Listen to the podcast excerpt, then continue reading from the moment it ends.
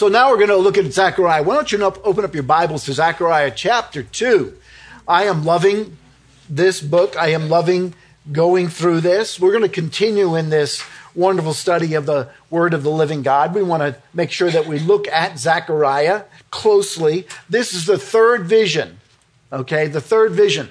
Just for those who are catching up, we're in chapter 2, but we're looking at the third vision, and it's going to give us instruction and direction from the Lord. Last week, when we looked at the first part of this vision, uh, we found out that Jerusalem was to be resettled.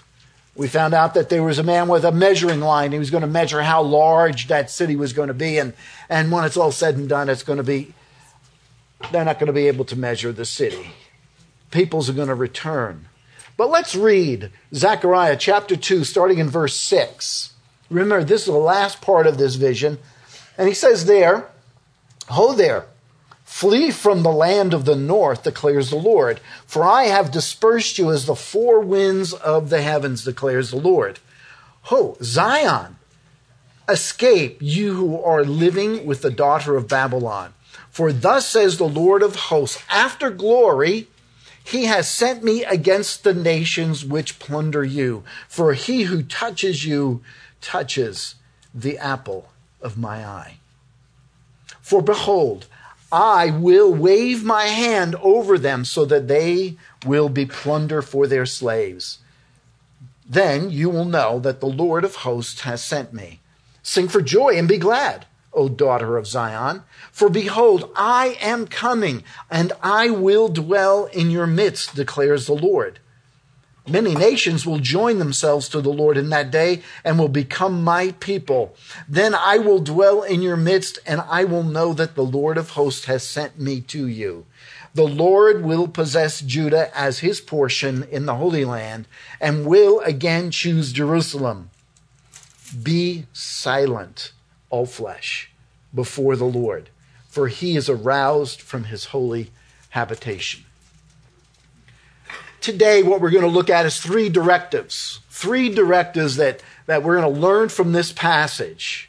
Three directives that are going to convey a message to the people of God that are in Jerusalem at the time and also to the people who are in Babylon. This is what he's speaking to is to the people that are in Babylon. This message is a message of urgency.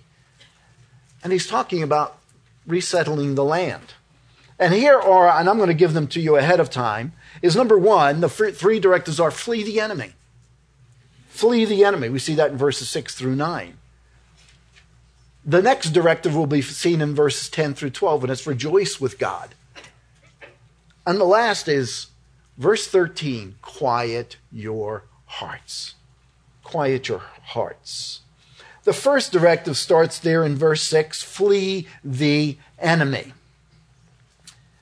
Zechariah starts out in this vision. He says this, Oh, the, ho there, flee from the land of the north. Now, would you please close your Bibles? Please close your Bibles. Now, if I was to say north and we're in Los Angeles, we would think of San Francisco. Am I correct? Sacramento. Okay. When it says north here, what do you think of? Lebanon. Yeah. But Babylon's not in Lebanon. Okay, now open up your maps at the end of the Bible. Would you find a map that has Jerusalem and Babylon in it?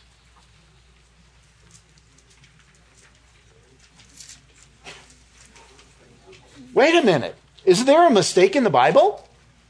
Is there something wrong here? It says flee from the north, and Babylon's where? In the east. Matter of fact, it's almost close to exactly across from them. There must be a mistake in God's word. Okay, folks, help me out.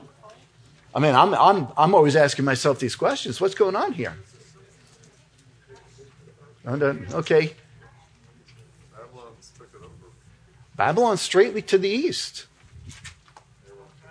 Why does it say that? Folks, you need to know because if you go directly east from Babylon or directly west from Babylon, you're going to be crossing a desert, and it's not an easy place to cross. But if you go up and down, and that's where the invasion came from was they went up and then they came down and then they invaded Jerusalem. And so that's how they are fleeing from the north. Is that that's where they came into Jerusalem. And so Zechariah is saying, flee from the north because that's where they're going to be coming from. Flee. Come up to Jerusalem. Come up there as quickly as you possibly can. Zechariah is pleading with them. Zechariah is, is saying, You need to get here quickly. It's important for you to get here. So that was your geography lesson for the day. Now you can leave the fourth grade and come back to Grace Community Church. I think that's, you know, when, when did they do geography? I have no idea. Anyway, just a little, you know, I want to keep you on your toes. When you read the Bible, can you do me a favor as a pastor? Just don't take what it says there for granted. Check it out. Why does it say north?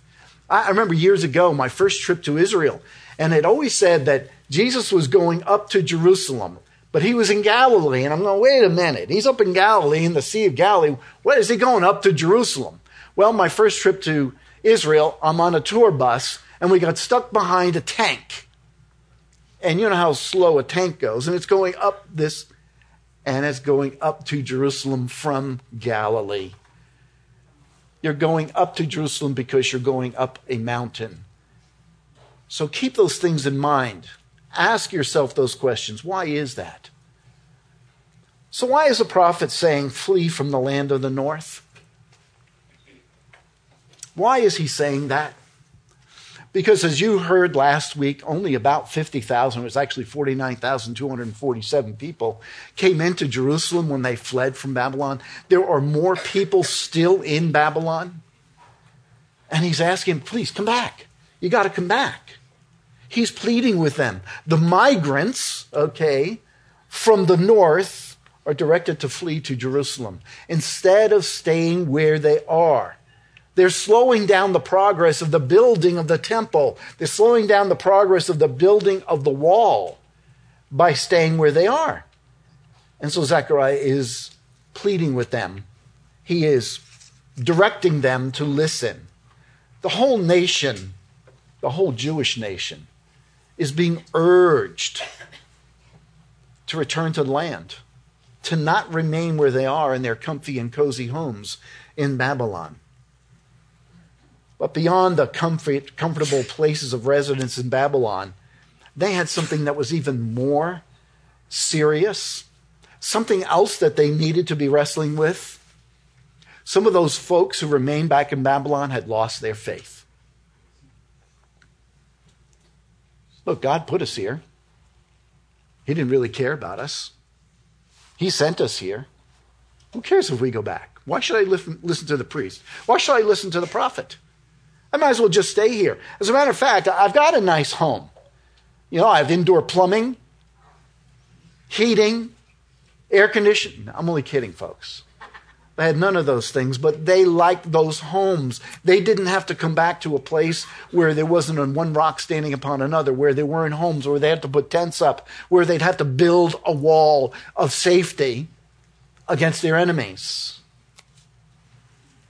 They had a problem with their faith in listening to God. Do, do we have that sometimes? Do we believe that God can get us through certain situations?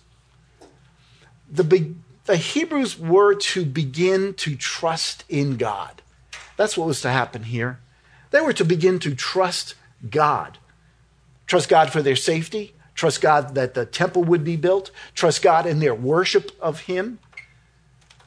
Some Jews at this time saw the captivity in Babylon as, as a breach of the covenant of God, and so why listen to what He has to say? Obviously, humanity has not changed, though, has it? Not at all. We see every time that someone breaches our trust, an opportunity to not talk to them anymore, to not have them as our friends anymore, because they have breached our trust. But they're believers. You see, we recognize others' unfaithfulness, but we don't recognize our own unfaithfulness. It's so easy to see that in someone else but not in ourself. we see other sins, but we never see our part in their sins. And these people had absolutely no reason to be disappointed in God. And we never, ever have a reason to be disappointed in God. For he is good and he's always good. Unfortunately, in the end, some of these people remained in Babylon. They never returned to the promised land. God knows his part, his part in this, and he dispersed them to the four winds. He, he sent them on their way. Now in verse 7, he, Yahweh says this He says, Escape, you are living with the daughter of Babylon. Again, he says the same kind of thing flee, escape, you got to get out of there. God is the one who sent them to Babylon, and now he is the one who is directing them to return home. But they have to return home by faith. They have to leave the, the idols, the, the things that have attracted them to come back to Him. That, that, they're coming back from the north, from Babylon, is just basically an indication of what's going on in their heart. Because they had fled from Him, God punished them, sent them into captivity, and is now saying, Come on back. It's time to come back. See, some of those who reside in, in Babylon achieve some measure of comfort. They did. And we're not ready to pick up and, and return. Sometimes in our sin, we receive some measure of comfort. And it's so hard to come back from that measure of comfort, that measure of being fulfilled in some way.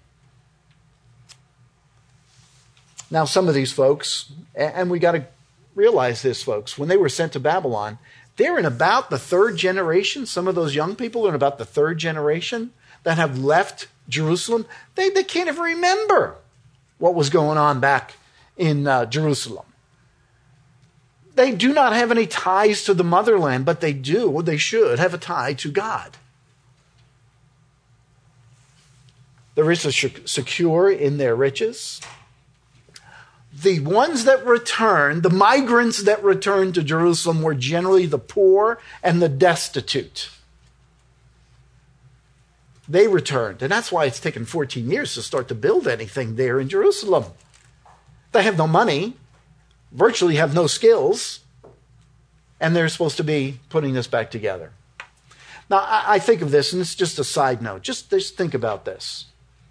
I was in South Korea two summers ago, two, three summers ago. And, and I was thinking about, when I was looking at this passage, I spoke to some folks down in South Korea who had relatives up in the north. They've been up there for about 60 years and they've been separated. They, they don't have phone calls, they don't send them emails and texts back and forth. They're separated from one another. What if that border was taken down. And I, I mean, I had hopes of that, you know, not too long ago. What if that border was taken down and they were able to come back? Would they come back? Would the people from the south go up to the north to, to see their relatives that are there? Can you imagine that happening? That'd be beautiful. That'd be beautiful. You see, the, the, the captivity in Babylon is shorter than it was when they were in Egypt. Egypt was 400 years. What did the Jews do then? Here they are going through the desert and they complain to Moses. They complain to Moses, Moses, we, we don't have any food. We don't have enough food. We don't have the right kind of food. We have to eat that quail again? We have to eat that oatmeal again? again and again and again? Over and over and over. You know what they started to say? Let's go back. And, and when they say, let's go back and let's get this kind of food. I'm thinking, uh, you know what? I saw those kind of things in a Jewish deli. There, there's no Jewish deli in Egypt. They're not going to go back to that. They're going back to slavery once again. That's how fickle we are as human beings. We don't know what's good for us. The Hebrews in the desert started to complain and they wanted to return to Egypt. And all they were going to do was have more hardship. humanity is never satisfied. Never satisfied. Last year, when we didn't have any rain, I heard people complaining we didn't have any rain. This year, when we had a lot of rain, I heard everybody complaining we had too much rain.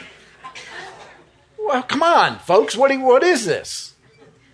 You know, you, you, think about, oh, we didn't get any snow last year. Well, this year we got a lot of snow. You get all of this kind of stuff. I, I go, well, just be satisfied with what you have. God is calling the nation here to be a nation of migrants to leave Babylon and come home. Yahweh is directing them back to Israel to the help there in the reconstructing of the wall and of the temple. It needed to happen. There were not enough bodies, there were not enough able bodied men to do this. Verse 7 Escape, you who are in Babylon. There is, and they didn't know this, in Babylon, an impending danger. They did not know that God had already directed the Medes to come in and overtake the Babylonians, to wipe out the Chaldeans, and the Jews would have been just part of what would be wiped out. And he's saying, Come on back. It's going to happen. But he's not telling them why. Because then they'd be coming back for the wrong reason. They wouldn't be coming back for faith purposes, they'd be coming back because I'm scared purposes. They're comfortable with their surroundings and they do not want to venture out into the zone of, of discomfort in any way. They have this, well, let's call it persistent laziness. They have this persistent fear. Oh, can we do that? You know, these, these plans that we have to make, they, they're crippling us, and, and we got to think about this and we got to think about that. Come on, get over it. Just do it. Just do it. Flee and escape to Jerusalem is what the Hebrews are being counseled to do. Jerusalem has so has no physical means of protection. Babylon has these massive walls of protection, and those massive walls of protection don't mean anything. They don't mean anything. Visually, it looks like it's more secure, but it's not. God is saying they are about to be judged. Babylon is going to experience her own judgment. God is going to judge Babylon, and it would be better for the Jews to have come back to the promised land. Turn with me for a minute to Isaiah chapter 13 and 14, I want to give you just a little bit of a picture. We're certainly not going to read both of these chapters. Both of these chapters speak about the um, punishment or the retribution against Babylon for what Babylon did to the Jewish nation. But I just want to pick out some verses there in um, Isaiah chapter 13, verse 6. This is what God has to say there. Wail, for the day of the Lord is near. It will come as destruction from the Almighty. Therefore, all hands will fall limp, and every man's heart will melt. They will be terrified. Pains and anguish will hold them, will hold, will take hold of them. They will writhe like a woman in labor. They will look at one another in astonishment, their faces aflame. Behold, the day of the Lord is coming cruel with fury and burning anger, to make the land a desolation, and he will exterminate its sinners from it. For the stars of heaven and their constellations will not flash forth their light. The sun will be dark when it arises, and the moon will not shed its light. Thus I will punish the world for its evil, and the wicked for their iniquity. I will put also put an end to the arrogance of the proud and abase the haughtiness of the ruthless. God is saying this pre exilic. This came before they were sent to Babylon, that he was going to punish Babylon for this. How do we know he's going to punish Babylon? Verse 1 The oracle concerning Babylon, which Isaiah the son of Amos said. So this is about Babylon. And yet they stay there. Yet they stay there. There's going to be punishment for this. And you continue to do it. You're told that this particular sin is going to be punished. It's like talking to your children, isn't it? If you take a cookie out of the cookie jar, you're going to have a punishment. Guess what happens? They put their hand in the cookie jar. Some parents re- react wrongly and say, "Oh, isn't that cute?" Yeah, you're going to have you're going to have problems down the road. We see it in Hebrews chapter 12. God does punish the believer. He does spank them. But he loves them. But he loves them. There's a warning here that goes on. Let's look at verses 17, Isaiah uh, 13, 17. Behold, I am going to stir up the Medes against them. He says it plainly what he's going to do. Did they listen? I, I, actually couldn't believe that one time where I, I said something to my daughter and, and I said, This is what's going to happen. And, and she did it anyway, right in front of me. Now, my granddaughters do not sin. No, I'm only kidding. but I told my granddaughter, don't put your finger in the socket. Don't put your don't put your hand in the socket. Do you know what she did? She picked up her foot and she started to try to do it. That is just a picture, okay? That's just a picture of our heart. Okay, I got away with that. I put my foot in there. Don't put your finger in there. He's going to raise up the Medes against them, who will not value silver or take pleasure in gold, and their bows will mow down the young men. They will not eat, even have compassion on the fruit of the womb. Can you imagine a pregnant woman and they have no compassion on that kind of person? Nor will they eye pity children. Their eye is not even going to look at a, at a child and say, oh, it's too poor thing, it's a little guy. I mean, I would find them cute. No, they don't. And Babylon, the beauty of kingdoms, the glory of the Chaldeans' pride, will be as when God overthrew Sodom and Gomorrah. And hopefully they would know Genesis 19 and they know Sodom and Gomorrah. It's gone. Boom, gone. It will never be inhabited or lived in from generation to generation, nor will the Arab pitch his tent there, nor will shepherds make their flocks lie down there. Folks, they had this before they went to Babylon. And now God is urging him to come back. Flee, escape. I, I got to tell you, that's pretty excellent reason to leave. It's, it's, it's like Californians being told you're going to pay 70% tax. Do you think people would stay there? Yeah, we are already. I understood a baseball player wouldn't come to California and play in San Francisco because he had to pay so much tax, so he went and played in another state. Yeah. They had good enough reason because God said so. Just because God said so, that's, that's all it needs to happen. That's good enough reason. Let's go back to Zechariah verse 8. All the nations that have been persecuted and plundered, Israel will be dealt with, will deal with them through Yahweh. And this is what Yahweh promises, and we see that in verse 8. For thus says Yahweh of hosts, after glory he sent me against the nations, which plundered you. For he who touches you touches the apple of my eye touches the apple of my eye. He's going to deal with them. Now, some of you use other translations rather than the best translation, the New American Standard. I understand that. It's okay. I know some of you have the nearly inspired version. It's okay. Some of you have the English Standard Version. The reading there sounds a little bit different, folks, and I understand that and I'm going to give that to you. All right? But I want to go back, and, and I did. I got to I tell you, I spent a little bit more time on this. I am not a Hebrew scholar. To me, Hebrew is backwards. But this is what I found, and I, I believe this to be credible.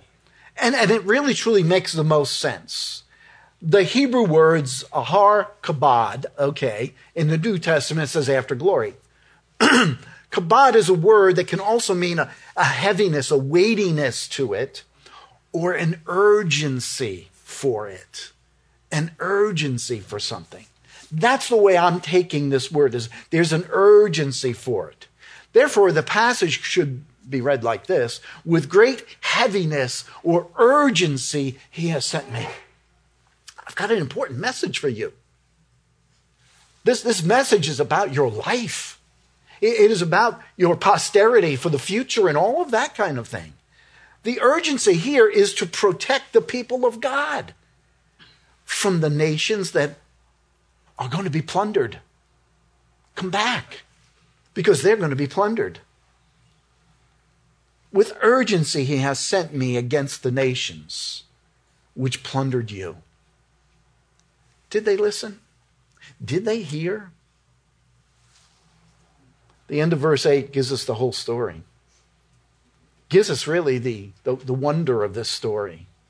For he who touches you, that is Israel, touches the apple of my eye, the pupil of my eye.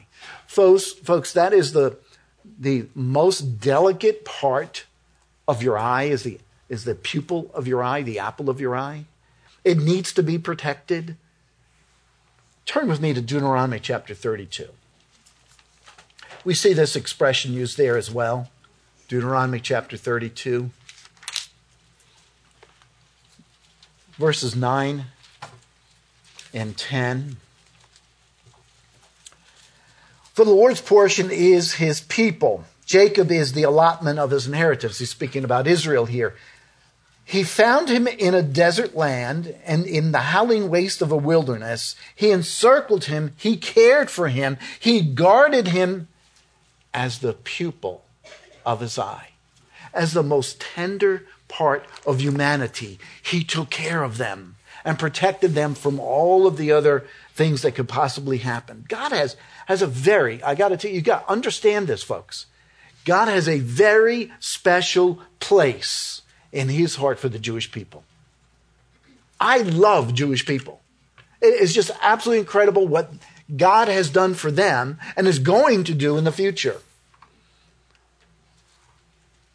Go back to Zechariah the Lord is going to bring rep- retribution upon those who overdid the trouble toward Israel.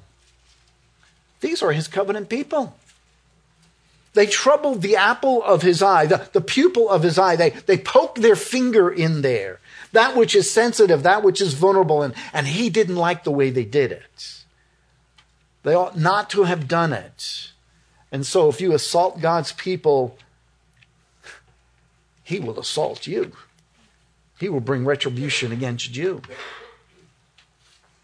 God can send the Babylonians to destroy Jerusalem, scatter the people of God, listen to this, and take them into captivity. God can do that. Here, go do that for me.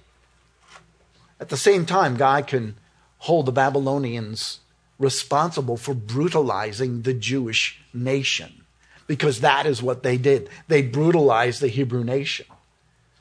God absolves his people. And he refers to them as the apple of his eye. The faithful loving kindness of God toward Israel is overwhelming. Really, it's no different, okay, than a Christian parent who must discipline his children. I cannot tell you how many times I would take one of my daughters to their bedroom and I'd have this little rod in my hand and, and we go in there and we go through our little Bible lesson about what they did wrong and, and what they needed to do and, and all of these kinds of things. And then I would say to them, I'm going to have to spank you and it's going to hurt me more than you. And they'd look at me like I was crazy. But you know what? It did hurt me more than them. I hated having to spank my children. As an unbeliever, when we had our first child, I said, We're not doing that. I'm not touching them. Not going to ever do that. We got saved and we realized we had to do that. We had to do that. That's what God is doing here. He spanked his children, but Babylon overdid it. The Chaldeans went too far. That's the apple of his eye. That's the first directive. The second directive is rejoice with God. The message of urgency is even in here in, in rejoicing with God. We see that in verses 10 through 12. It says, Sing for joy and be glad, O daughter of Zion, for behold, I am coming and I will dwell in your midst, declares the Lord. Many nations will join themselves to the Lord in that day and will become my people. Then I will dwell in your midst and you will know that the Lord of hosts has sent me to you. I, I tell you, let's praise the Lord and just we can end right there. Why rejoice? For behold, I will wave my hand. Listen to this. I will wave my hand over them and they will become plunder. That's all he has to do. He just waves his hand. And they're going to become plunder. The wave of the hand does that. It brings the enemies of God to destruction. Babylon will be put to plunder. And once those who once were slaves will now take over their goods, will take over their valuables, and now will become the masters. Friends, we are coming upon some of the most profound truth in all of Scripture here. Listen to this. Then you will know that the Lord of hosts has sent me. Sing for joy and be glad, O daughter of Zion. For behold, I am coming and I will dwell in your midst, declares the Lord. The promise of the Messiah. The promise of God being amongst us. This is an astonishing promise. It's an overwhelming promise. He will dwell in our midst. Yes, Jesus came. He dwelt among the Jewish nation in Jerusalem, in Galilee, and, and areas around there. But his people didn't recognize him. His people didn't recognize him. Oh, yes, a few did, and that's good. Hey, 5,000, you know, and baptized you, that's good. But for a nation, they did not recognize him. He's going to return again. And in that time, the Jewish evangelists are going to be set free.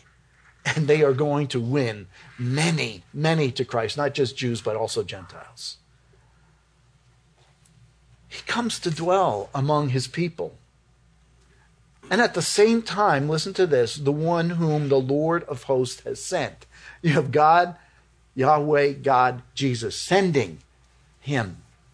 God, very God, sending his beloved Son to dwell amongst us. For what? Our salvation. Frankly, it's the salvation of nations. Look at verse 11. Many nations will join themselves to the Lord in that day and will become my people. Many nations. That's incredible. That's gracious of God to do that. Verse 10 sing for joy. It's uh, the expression of shouting, of screeching, of hollering, of roaring of, with gladness and joy. Why? The Lord says he is coming and he will dwell in their midst. God will dwell among his people. Yesterday, as I'm caring for my wife, she's in the backyard, she's sitting on the couch, and, and I said, I got, I got work to do. As a matter of fact, the night before, I had put one of our seminary students to work, and he helped me lay out my cover for my pool because I want to heat the pool up and get it warm so that we can enjoy it this summer. And not only that, but my grandchildren are coming in May. so I took a picture of the pool with the cover on it when I got it all done, and I sent it off to my daughter in Virginia. And her answer was, I, and I said in the, in the text, I said, this is in anticipation of the little ones coming to enjoy our backyard and enjoy us. And my daughter sent back, shouts of joy are heard throughout the house. and that's only a pool cover. Could you imagine God Almighty? Shouts of joy? Our hearts are just going to burst, folks. We're going to, we're going to have tingles. We're going to be walking on clouds. God Almighty. We get to see Him. That's a beautiful picture of what God does in our lives. Turn with me to Zephaniah. Now you go, oh my. Is that anywhere near Hezekiah? No, it is not. Zephaniah chapter 3. You only got to go back a couple of pages, just past Haggai. Zephaniah chapter 3. And listen to this description of what's happening at this point. It says in verse 14, Shout for joy, O daughter of Zion. Shout in triumph, O Israel. Rejoice and exult with our, with all your heart, O daughter of Jerusalem. The Lord has taken away his judgments against you. He has cleared away your enemies. The King of Israel, the Lord, is in your midst. He will fear, you will fear disaster no more. In that day, it will be said to Jerusalem, Do not be afraid, O Zion. Do not let your hands fall limp. The Lord your God is in your midst, a victorious warrior. He will exult over all, will exult over you and with joy. He will be quiet in his love. He will rejoice over you with shouts of joy. What a day. He comes back and we get to see this. We get to see him and him taking in his people. The Lord declares here, I am coming. I hope you believe that. I hope you believe that in all your heart. He is coming. He's coming soon, folks. And today is sooner than yesterday. And just realize that. Just because it's been 2,000 years that's nothing for God. Thousand years is as a day. You just got a couple of days more to go. Maybe. A couple of more seconds for him. I am coming. Verse 10. Let's go back to Zechariah. I am coming. There is a pending action here, folks. These are things that are about to happen uh, as, as we say in theology, this, this is about to, to go on. It's there. We're right on the edge. The Lord says, Many nations will join themselves to the Lord in that day and become my people. Wow.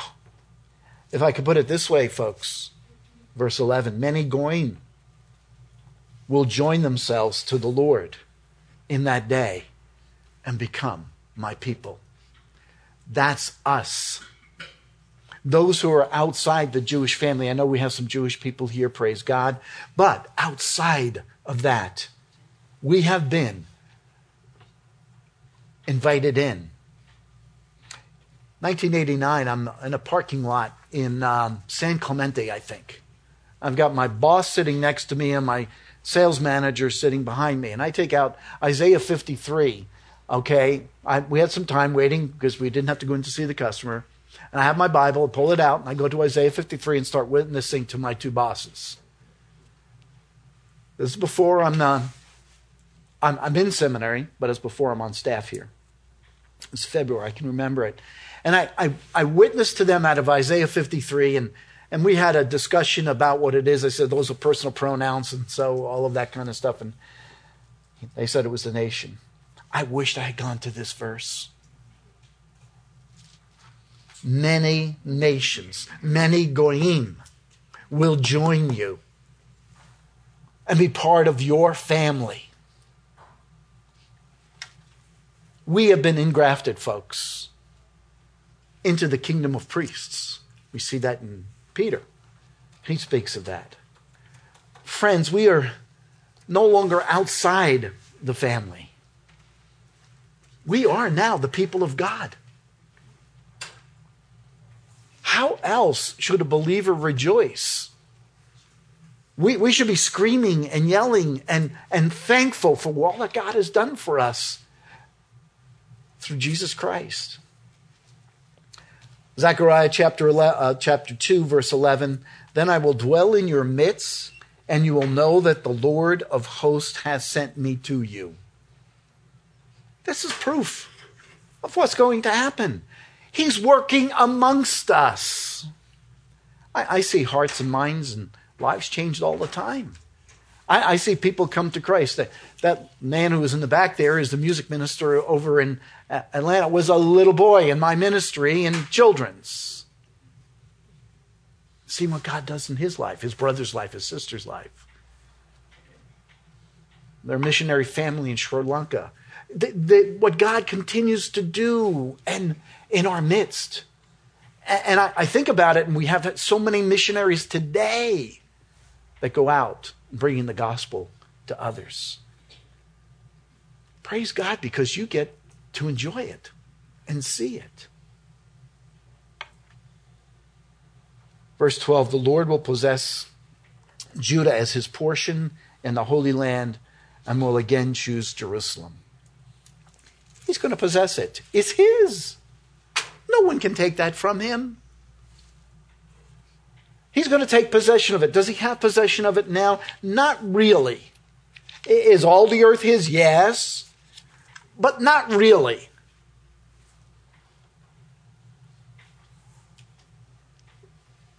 This is the only time that Israel, Judah, is ever referred to in the scriptures as the Holy Land. That land, as I said a few weeks ago, will only be holy when Jesus Christ returns and takes possession of that land. Because now Jerusalem is no more holy than Los Angeles. Can you imagine that? Land is only holy because of God's sweet possession of it. Because he dwells there in the temple. Psalm 15, verse 1 says this O Lord, who may abide in your tent? Who may dwell in your holy hill? Folks, it's only those who know him. It's only those who have given their life by faith to Jesus Christ and said, Take it and do whatever you want. I'm yours. I owe everything to you. So take it. God's desertion or rejection of Judah is now reversed. So far, we've seen two directives. We have one more to go here, folks. Flee the enemy and rejoice with God. The last directive that Zechariah conveys here in this message of urgency is quiet your hearts. Quiet your hearts. He says in verse 13, Be silent. Be silent. I, I know that when I was in high school, sometimes a high school teacher would say, Be silent. He actually didn't say it that way. In New York, in New York, they said, "Shut up." Guess what? I went to an all boys high school. It was, yeah, because then it was detention. Then it was the rod on your hands. Yeah, shut up. But here he says, Be silent. This is the scriptures. All flesh before the Lord, for he has aroused from his holy habitation. He's been aroused. He is about doing his work. Habakkuk 2:20 says it this way, "Let all the earth be silent before him." You know, I, I'm thinking of this day, and it doesn't exactly match up, but every knee will bow and every tongue will confess Jesus Christ, whether on, on the earth, in the heavens, or under the earth. Yeah, everybody. There will be a recognition. Will there be a salvation for all of them? No, but there'll be a recognition be silent. You were wrong. Wouldn't that be great if our news agencies did that? be silent. Quiet your hearts as God is about to judge all the earth. He's had enough of mankind's rebellion, enough of mankind's disobedience. This is the majestic King of Kings and Lord of Lords. He's about to make pronouncement. All humanity will stand before him. You and me. I wished I could hide. Because 2 Corinthians 10, 5.10 tells me that he will, the deeds that are good and the deeds that are bad. Oh, I don't want them to be seen by anybody. But you know what? I'm going to be in heaven. As I've been encouraged teaching through this wonderful book, I have told you, and I have asked you, I should say, please look at it from the Jewish perspective first. Take it in as a Jewish letter and see it that way. Do you think if you were living in Babylon, you would be fleeing to Jerusalem? When you're looking out there and you're seeing these various things happening, that's what you have to ask yourself. Would I do that? Zechariah's contemporaries, I don't know how they could get all of this in their mind. Who's going to interpret this kind of stuff for them? Because they don't have all the history that we have. They don't have the New Testament.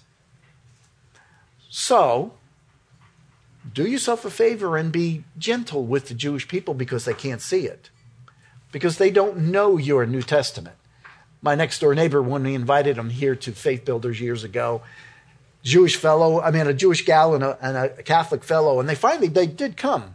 When she got here and she saw us teaching through the book and, and through the through the Bible, she says to me, "Which one do I need to get, the new one or the old one?" meaning the New Testament or the Old Testament. I said, Look, I'll go buy it for you. I can get a bargain too at the same time.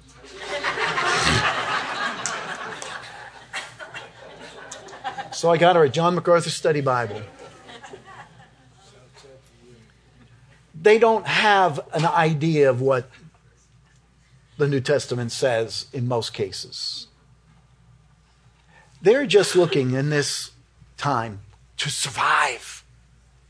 They want to survive to the next week, to the next day, to the next meal. They really, in some cases, if they're back in Babylon, don't want to start walk, working on a wall. I've already got a wall. I mean, Babylon's got this big wall here. Why do I need another wall? They don't care about a house because they're already sitting in a house. And because they had lost their faith, they certainly don't need a temple. But for us, folks, you need to keep building. You need to keep working on your faith in Jesus Christ. God has done far exceedingly beyond anything we could ask or think. We're the Goyim, and He still took us in. He gives Israel and all the Goyim a glorious hope, a majestic future. I'm looking forward to whatever that may be. Let's pray that it would happen soon. Father God, you are good, you're always good. And Lord, as a goyim, and thinking about what you have done for us and the Lord Jesus Christ, I look forward to that day, yes, of seeing you, yes, of standing before you, yes, of being judged for the good and the bad. Because, Lord, I know, as we're going to see in Joshua, that none of us deserve to stand before you. As we look at chapter 3, we'll see that no one is going to be able to stand before you because we're all filthy. But it's because of Jesus Christ we have become clean. Thank you for him. We pray this in your name. Amen.